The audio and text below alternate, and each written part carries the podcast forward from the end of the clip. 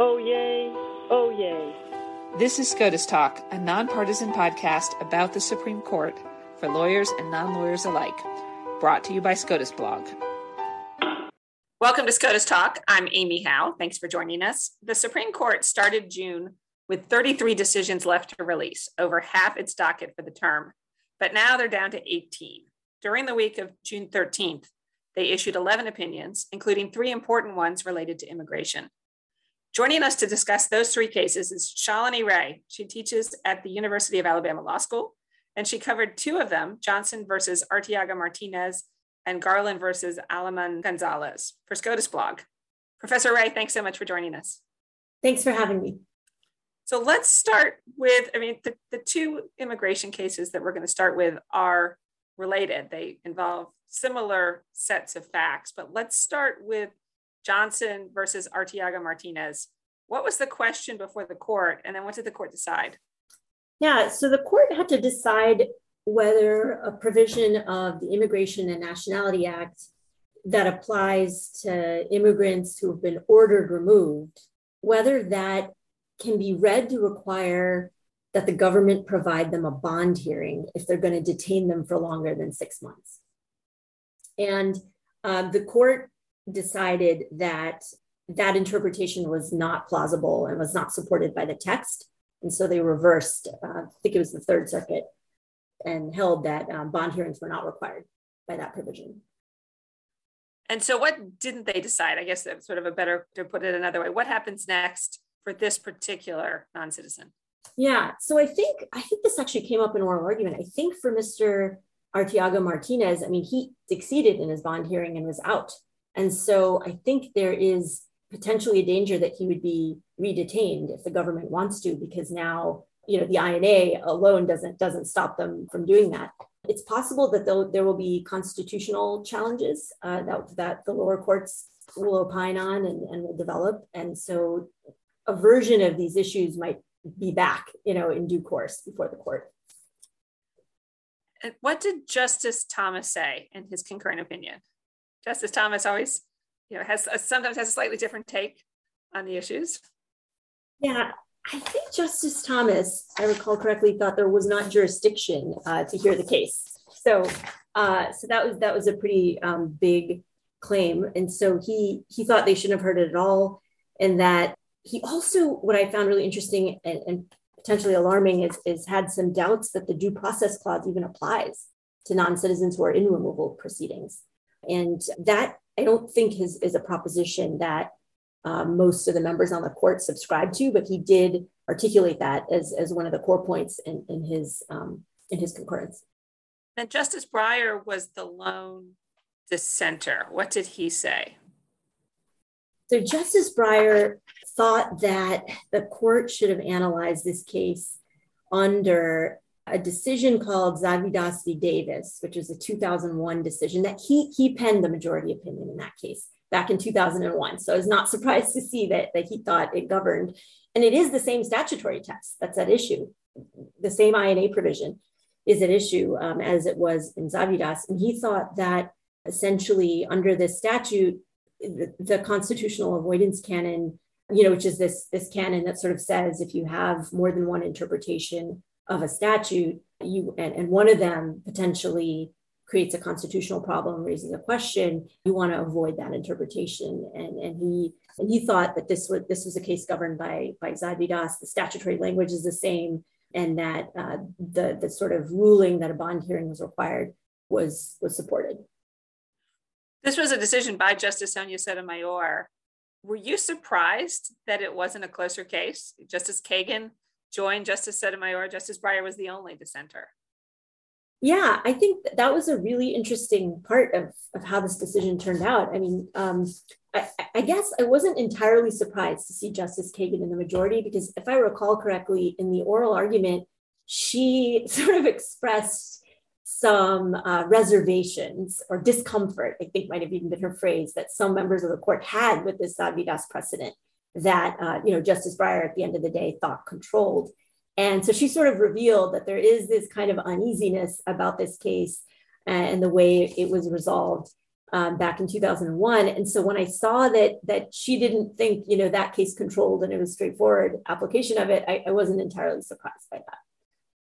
And so to sort of zoom out to the 35,000 foot, what does this case, we've talked a little bit about what this ruling means for Mr. Arteaga Martinez, but what does it mean for other people who are in a similar situation? Yeah, so I think it means that these constitutional avoidance arguments are not well received by the court. There have been many lawsuits over the years challenging different detention provisions. And in recent years, we've seen the court is not receptive to reading in requirements for more process than what is plain in the text of the statute. And so I think we're going to we're going to see that those arguments are really not uh, going to be helpful to plaintiffs challenging their detention going forward. I want to move on to the next case, which is called Garland versus Aleman Gonzalez which, as I said, is a similar case in terms of the underlying facts and the original question that came to the court. But what did the court wind up doing in this case? What did that, what was the holding? So the holding actually was not really about the detention issue. So as you said, um, the, the plaintiffs in uh, Gonzalez are similarly situated to Mr. Arteaga Martinez. They uh, were being detained for long periods of time after having been ordered removed waiting for resolution of their claims for humanitarian protection. And uh, they had made similar arguments that the Immigration and Nationality Act doesn't authorize lengthy detention without a bond hearing. But that wasn't even the that wasn't part of the court's holding. The, the, the court resolved the case on a jurisdictional. And this was, I believe, an issue that came up sort of later in the litigation. And, and, um, and the court really seized on, on this issue in the case. Under a different provision of the Immigration and Nationality Act, there is a question that the court had about whether the type of injunctive relief that the lower courts issued, so they issued these injunctions that applied to large classes of immigrants challenging their detention, whether the lower courts were authorized to do that at all, whether that type of injunctive relief is available. And so the court held it's not based on its interpretation. This was a much more divided opinion, six to three instead of eight to one. And the court came out saying, no, there's no jurisdiction to issue class wide injunctive relief with respect to these provisions of the statute. And so I read the opinion and Justice Sotomayor's dissent as sort of dueling. I don't know if it's linguistics is the is the proper term. You know, they like they both looked at the text and came to opposite conclusions about what it meant yeah i think you know there's more than one textualism i think that that people have been saying and i think we see that in this case that sort of approaches to textualism even if you want to constrain yourself just to the words you know there are going to be disagreements about well do you read them in context and what is the relevant context for that language do you sort of go to the dictionary right away and and that was sort of justice alito's approach where he he took the words in the statute and looked up you know consulted merriam-webster's and kind of synthesized a meaning, you know, based on that. So I think we're seeing even within a textualist framework, very different approaches to that method.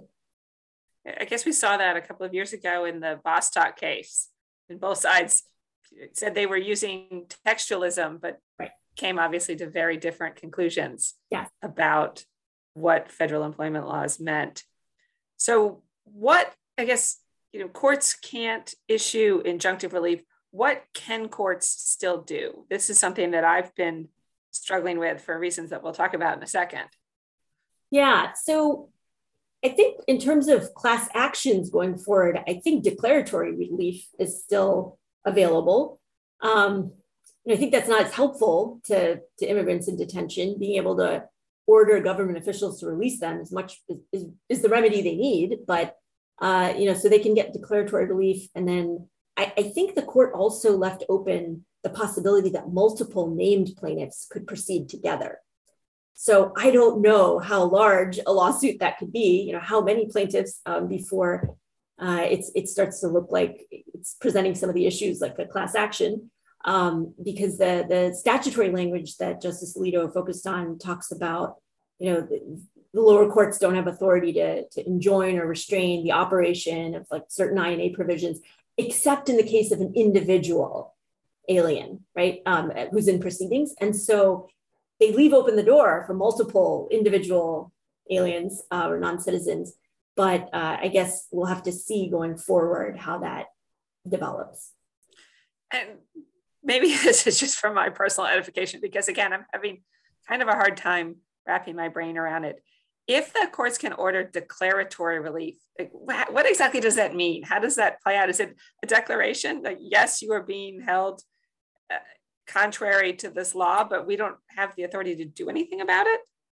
Yeah, I mean that's a really important remedies question. I I, I actually don't know the answer, but I, I have I have the same question. I guess I'll say, like, what is it really going to mean concretely if you do get a declaration that you know the, const- the the Constitution doesn't permit this, and and everyone in the class is in the same boat? It's unclear sort of what happens next there. Whether I mean, it sounds like the court is sort of channeling challenges in the form of individual suits. Like, sort of, that's going to be an avenue that remains available that individuals can press their claims and seek all forms of relief. But I don't know how helpful it is to get a to get a declaratory judgment.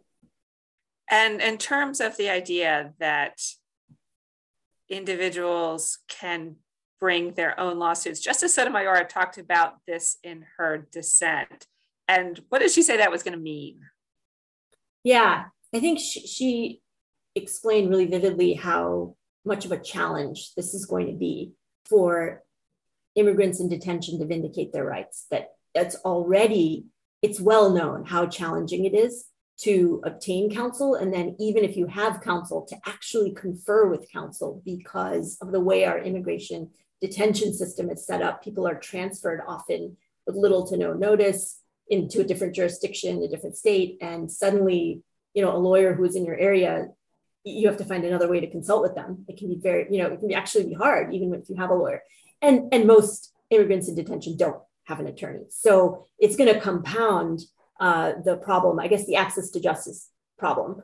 Uh, and and we're going to have you know whatever progress could have been made through this group representation class action sort of form of litigation uh, that's going to be off the table now with respect to injunctive relief and this is probably not the last we're going to hear about this provision, the one barring district courts and courts of appeals from entering injunctive relief this term. Uh, this provision is also at issue in Biden versus Texas, which is the challenge to the Biden administration's efforts to unwind the remain in Mexico policy. But during the oral argument, this provision actually popped up again. Can you talk a little bit about what it's likely to mean, like what the ruling in Garland versus Aleman Gonzalez could mean for Biden versus Texas?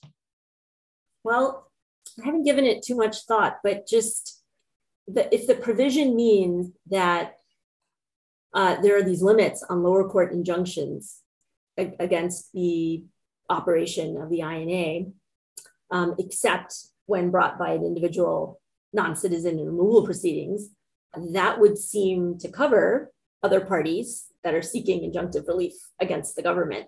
Uh, and so here, you know, I think the politics are, are a little flipped in, in that you have more conservative states seeking to stop the administration from rescinding this policy. And I think the federal government's position is that, well, you know, the, these types of injunctions are not available, you know, are not authorized so I so I'll be interested in in how that plays out.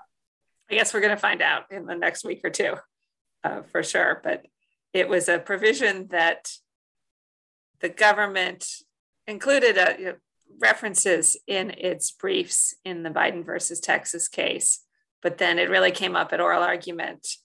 And then the Supreme Court ordered supplemental briefing on it. So it's clearly something that they're very interested in.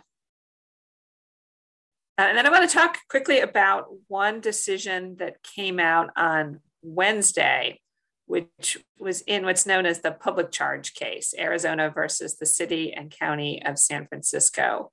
There was a 2019 rule issued by the Trump administration that expanded the definition of what's known as a public charge the idea that you can't get a green card if the government thinks you're likely to rely too heavily on government assistance.